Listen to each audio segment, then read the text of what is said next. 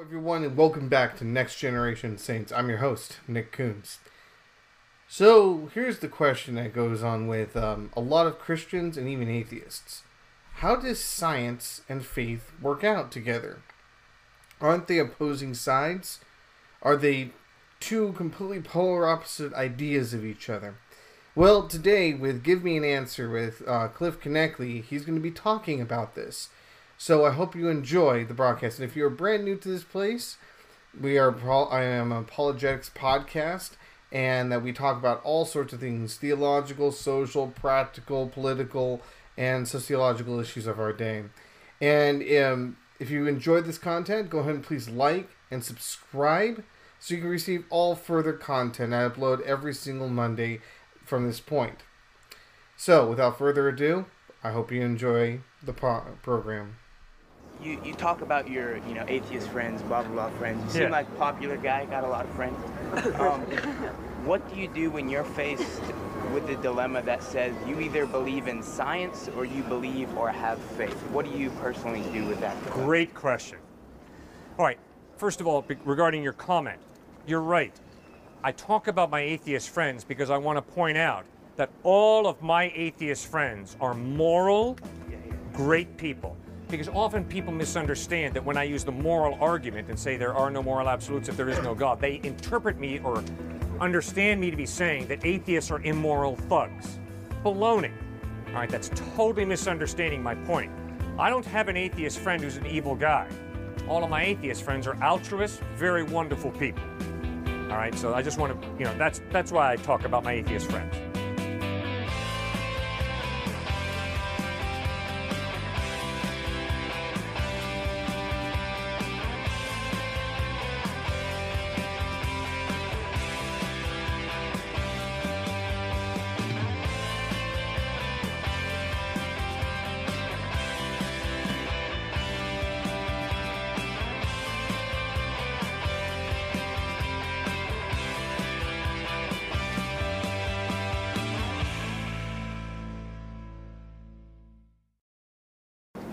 Do when you're faced with uh, science versus faith? You bet. Great question. Whenever I'm confronted by science versus faith in Christ,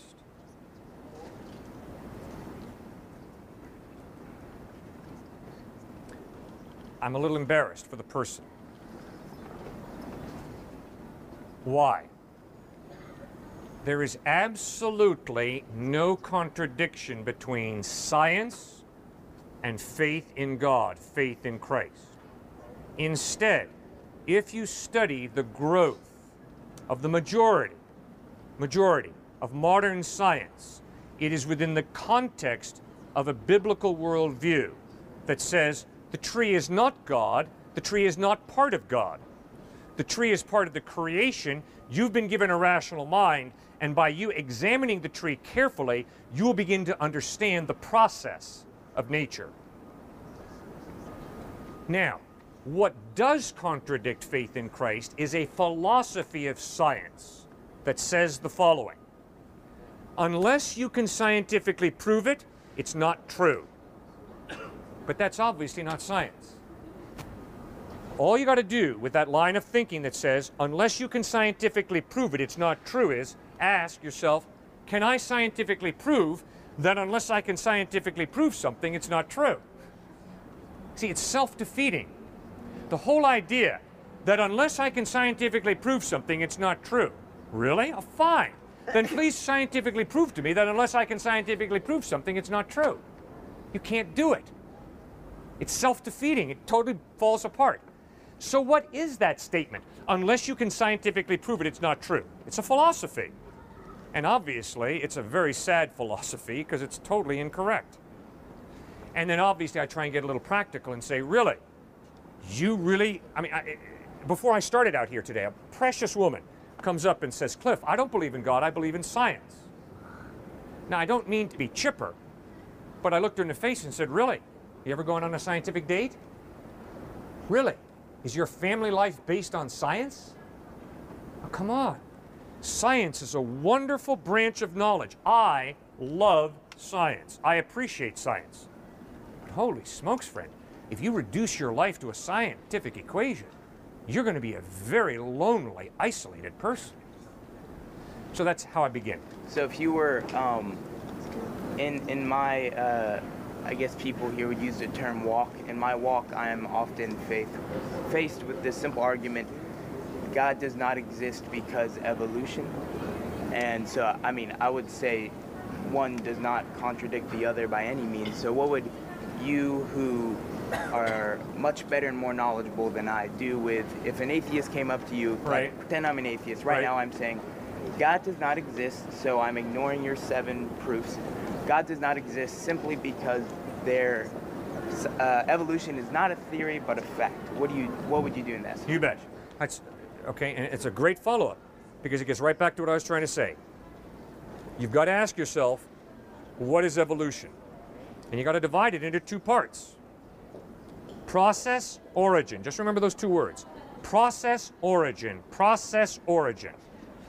I am totally open to evolution as a process. But I am not open to evolution as an origin. Why? Because evolution as an origin is not science. Evolution as an origin is a philosophy of science. It's a philosophy that says behind the process, there's no intelligent mind. We originate from chance and fate. Well, sir, that is not science. That's a philosophy of science. But I can promise you there is nothing scientific about it.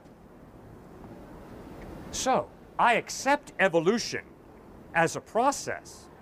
In other words, is it possible that God used the process of evolution to create? Of course it is. And there's nothing in the Bible that contradicts that. Because remember, the Bible is silent about the process that God used to create. But the idea that there's no intelligent mind behind the process, which is evolution as an origin, well, obviously, I don't believe that. But that's a philosophical disagreement.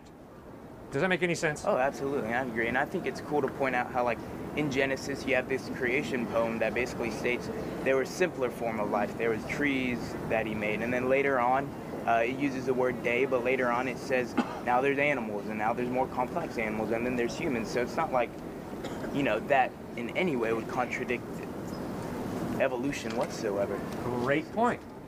And one of the things that frustrates me is when I say to people, Genesis chapter 1 does not answer the question, what process did God use to create, or how long did God take to create? And wonderful people say to me, Cliff, you've compromised. Right. You've compromised Genesis. Really? The whole Bible. Yeah, exactly. Baloney. Go back and read Genesis 1. Hebrew poetry, clearly. Oh, Cliff, no, no, no, no. You're just, you know, being intellectually dishonest. Baloney. Get the NIV, read Genesis. Look, just look at Genesis 1, the indentation. What is Hebrew poetry? Not spot, hot, shot at the end of the line. Oh, it rhymes, it's a poem. No, the Hebrews didn't do that, okay? Hebrew poetry was parallelism, parallel ideas. So, what I want you guys to do who think that Genesis 1 is not poetry, you read Genesis 1 tonight, compare day 1 and day 4, day 2 and day 5, day 3 and day 6. And what you'll notice is day 1 is light. What's day 4? The creation of sun and stars. What's day 2? Separation of water from sky. What's day 5? Fish and birds. Oh my goodness. I see a parallel here. What's day 3? Animals and humans. No, excuse me. Land being separated from water is day 3. And what's day 6? Animals and humans. Oh my goodness. Look at the parallelism. Then, as you read Genesis 1, notice the repetition of two phrases God said. God said, God said. Notice then at the end of the little whatever he said, and God saw that it was good, and God saw that it was good, and God saw that it was good.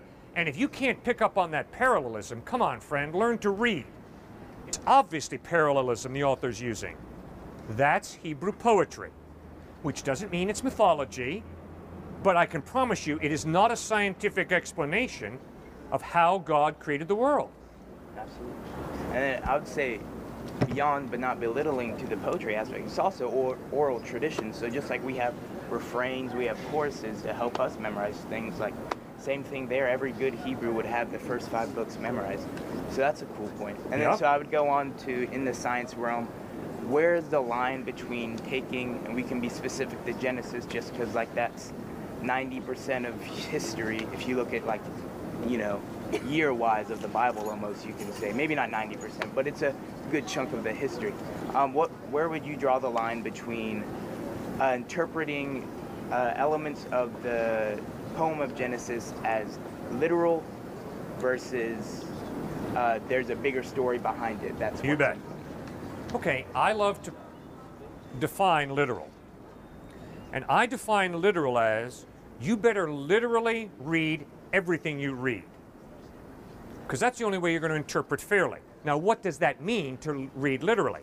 It means that if you're reading a poem, you better literally read it as a poem. If you're reading historical narrative, you better learn to read it literally as historical narrative. And if you're reading a biology textbook, you better read it literally as science. In other words, to read liter and interpret literally means you better learn to respect literary style. And if it's a play written by William Shakespeare, you better read it as a play. And if it's poetry by John Donne, you better read it as poetry.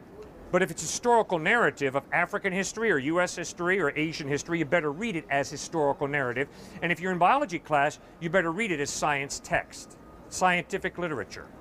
Secondly, the way you interpret is not just by respecting literary style, but also by reading in context. You don't rip one line out of Othello and say, that's Shakespeare's worldview. You don't rip one line out of the Quran and say that's what Muhammad taught. And you don't rip one line out of the New Testament and say, oh, that's what Jesus taught. You learn to read in context and then you interpret. So you think there's room to say Adam and Eve very well may be a literal story, but the point of it, the point of the poetry, the point of the style is to point at something bigger than there was literally one guy and one girl who procreated so much that we now have, well, till we had the Noah thing, which may or may not be literal, and then so that sort of thing. So you'd say that that the in the sense that it happened exactly the way Genesis said isn't as as important as you know the reason behind the poem, the reason they wrote it in that way, the reason why every good Jew would memorize it by the age of 10 or 11 or what it is. Mm-hmm. Okay. I personally believe that Adam and Eve were real historical people, but if I get to heaven and find out no, they weren't, I'm not going to be blown out of the water because I don't think the text is overwhelmingly specific. But if I get to heaven and find out that Jesus wasn't born in Bethlehem, I'm going to be royally bummed out. Because it's clearly historical narrative that Jesus was born in Bethlehem. But you're right, going back to Genesis chapters 1 and 2, you know, how historical is that in light of the fact that chapter 1 is poetry? Uh, It's, it's hard. Now, I think due to other scriptures, the evidence is there was an Adam and there was an Eve. And then one last point uh, in Genesis, what so we have this story of Noah, who if you take it out of context, it looks very similar to like an all-powerful king destroying everyone in his land and selecting one family to continue on. So, uh, what what would you say that the point of either Noah and uh, the historical events that happened of Noah is, or the point of the story of Noah? Does that make sense? The differences. All right. From studying language in the Bible, often the phrase the whole world, the whole earth, is not literally talking about North America, South America, Eurasia, Iceland, Greenland. No. It's talking about the known world. Therefore, I have to be very, very careful when the Bible says the whole world. Is it talking about literally every, the whole kabit and caboodle, or is it talking about the known world? So that's why I personally am hesitant to say Noah's flood was, was worldwide. Is it possible that that flood was a local flood? I would say yes, it was. Is it possible that it was worldwide? Yes, it's possible. I don't know. And the reason that I don't know is because I don't think the text nails it down. But you've heard very clearly people pin me today, and I appreciate it and respect them. Go, a young man said it just a, a while ago. Cliff, God executed the firstborn of the Egyptians. Unmistakably, I think the text clearly says that. So we're not going to back off that. The question is why? What's the thinking behind that? And that's what we have to then begin to work through. So when the text says something clearly, yes, I hold to the text. But if the text is vague and unclear, I don't want to add. Why? You ever hear of a guy named Galileo? Yeah. Yeah, Galileo did better science than the Aristotelian scientist, didn't he? And Galileo showed the Aristotelian scientists to be wrong. The Earth is not the center of the solar system, it is the sun. Well, because he did better science than the Aristotelian scientists, and because they did, were poor losers, they went running to the Catholic Church. And they said, Guess what, guys? There's a heretic running around out there named Galileo. And the Catholic Church made the boneheaded decision to adopt an Aristotelian view of the solar system and baptize it with, oh, this is what the Bible teaches. Where does the Bible teach that the earth is the center of the solar system? Oh, well, obviously the Bible says Joshua stopped the sun. Oh, come on, man. And on Good Morning America tomorrow morning, when they talk about sunrise and sunset, you're going to call up ABC and tell them they got an antiquated view of the solar system? It's obviously a figure of speech. From where I'm standing, it looks like sun rises and sun sets. That is not a scientific description of my solar system. And so the Catholic Church made this horrible mistake of persecuting Galileo. But I love what Galileo said. Galileo never lost his faith in Christ, never lost his faith in God. And Galileo said, The Bible tells me how to go to heaven, not how the heavens go. Bravo, Galileo. You're right on. The Bible tells me how to go to heaven, not how the heavens go. Okay, cool. I, I agree with that. That's a cool point. Um, so the Hebrew word Noach, I pronounce it wrong most likely, is a very similar to the Hebrew word for comfort. So when when a Hebrew audience would either hear or memorize the story of Noah, they would associate associate it with comfort, and that would suggest that this story to us is to be comforting, and it absolutely is in the sense that you know, like, despite people um, messing up around us, if we put our faith in God, God has a future and a plan for us. So in that regard, it's very comforting. But what do you do to the person who says, well, yeah, but he also wiped out everyone but six people, or at least in, in that land. What do you, and I know this, this concept has been asked up, but so this time I'm being specific uh, to Genesis and Noah. So like, what do you think of A, the idea of it being um, something similar to a parable or a literal or a literary device to make a point that, you know, if, if you put your faith in God, if you are a man of God, if you raise your family to be like God, you will have a future despite the chaos around you. So, A, what do you think of it as a parable sort of thing? Or B, how do you deal with um, a God who almost instantly in the beginning, or not instantly in the beginning, but in the grand scheme of history, in the beginning just says, in essence, people are too wicked, I'm going to wipe them out and start again through a new guy. Okay, first point is I am very grateful that God is just. That means that evil ultimately loses. Remember, if God doesn't exist, what you and I call evil ultimately wins. So I'm very glad that God is just and that He judges evil. I am convinced that if God does not judge evil and punish evil, that He's not good. If I'm a good father and someone kidnaps my child and messes with my child, and I'm not angry, and I don't seek to do something, there's something wrong with me. So the reason that God is angry about sin is, is because sin destroys lives. It's the only right reason God is against sin, because sin destroys lives. So, at different points in history, be it the flood of Noah, be it Sodom and Gomorrah, be it God using the Israelites to judge the Canaanites, be it God using the Assyrians and the Babylonians to judge the Jews, God intervenes and chooses to judge.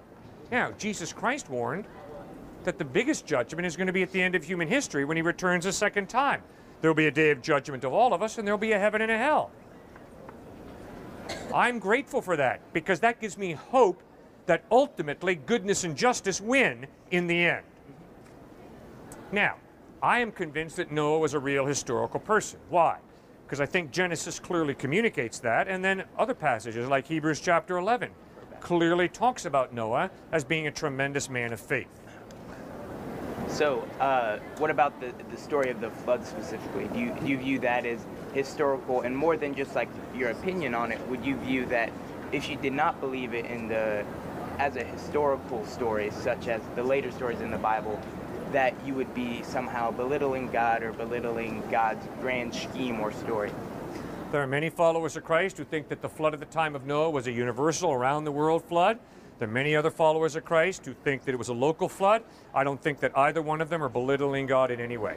But I mean, what about it as a concept of a parable in general? As in Parable in general? Well, if if that's the way they read the text, I'd be fascinated to know what's the evidence that the account of Noah in Genesis is a parable. Oh, just similarly to how you can believe that Adam and Eve, that story goes beyond the literal like there's one man, one woman. Um, so like you know the name Adam mean meaning dirt, the word Eve sort of meaning life. Like it almost would hint towards it being the importance of Adam and Eve not being that they were the first humans, but that it is the start of our story. So I would say that more important than uh, Noah being a story of God's God proving His wrath and His capabilities, it's a story of, like I said, if we have our faith in God, if we trust in God, God will, despite the chaos around us, continue with our story, continue with the story that He started in the garden and will continue throughout history through Jesus and through Judgment Day. So I personally view it as a parable. Now, I don't Yeah. disrespect you or question your intelligence or your faith at all. Right. If you or or anyone would interpret it as a literal event, it's not that thing. But I'm just I'm just questioning like, do you? So to make it personal, which I know is slightly inappropriate, do you think like I I should seriously reconsider? Pursue Christ, all right? And then study the scriptures. And if you think the evidence is that the Noah account in Genesis is parable, just keep on thinking it through. And if, the evidence is it's parable, then read it as parable. And I, I, you know, I really don't get too hung up on Noah and Jonah and the other guys who went through some pretty fantastic things. So I don't think it's a major issue. You bet, man.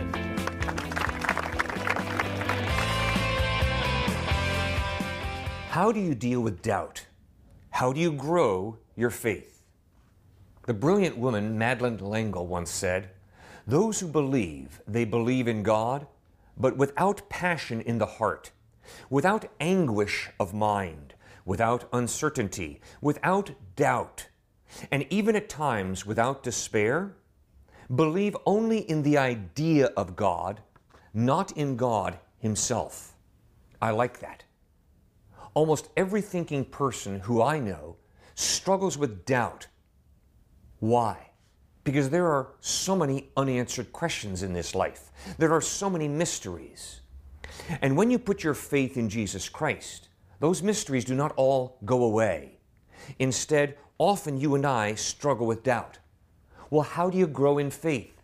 How do you overcome your doubts? We have a tremendous example of a person who did exactly this in the New Testament. His name, Peter. The Apostle Peter struggled with doubt. He wanted to grow in faith. How did he do it?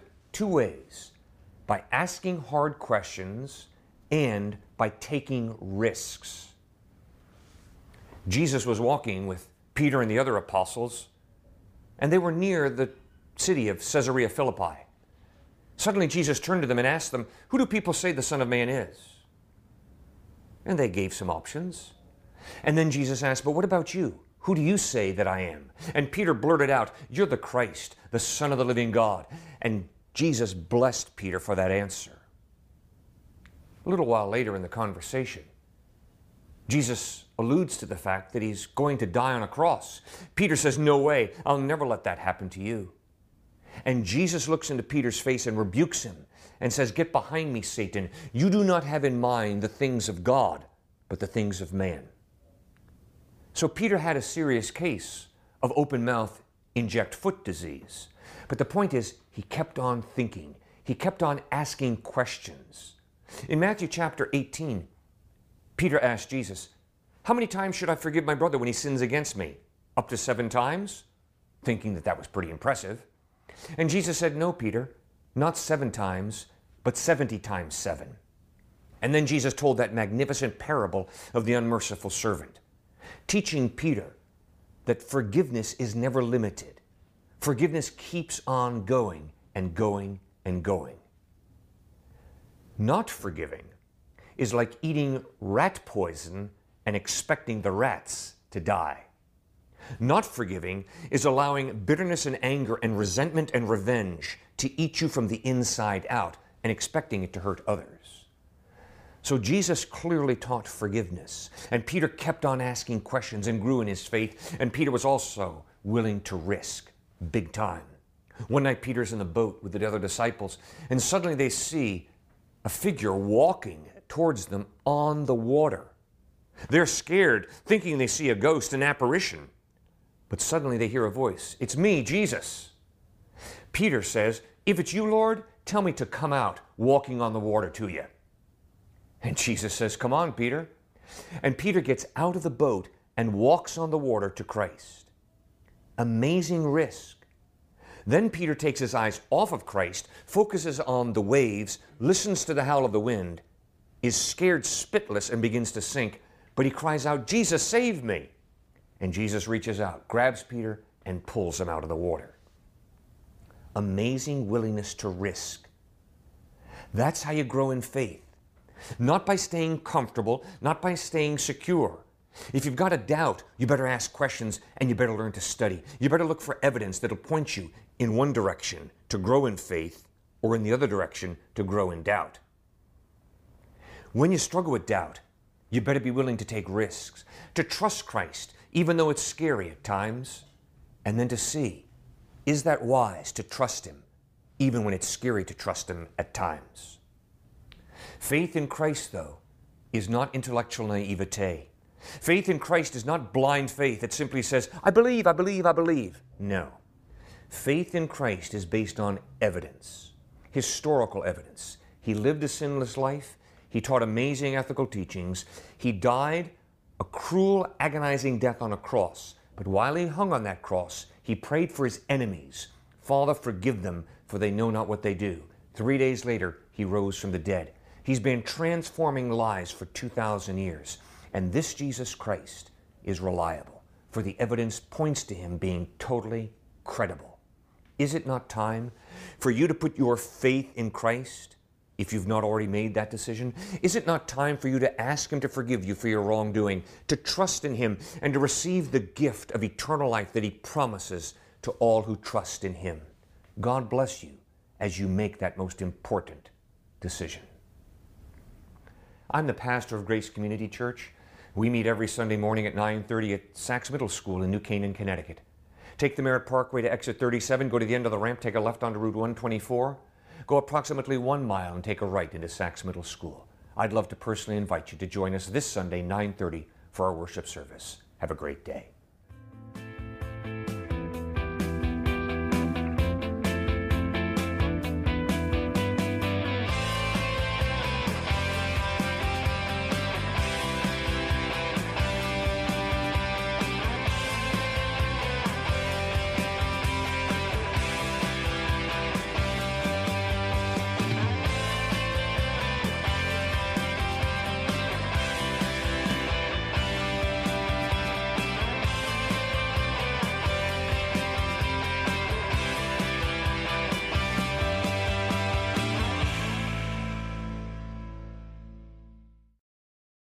Everyone, and welcome back to Next Generation Saints again.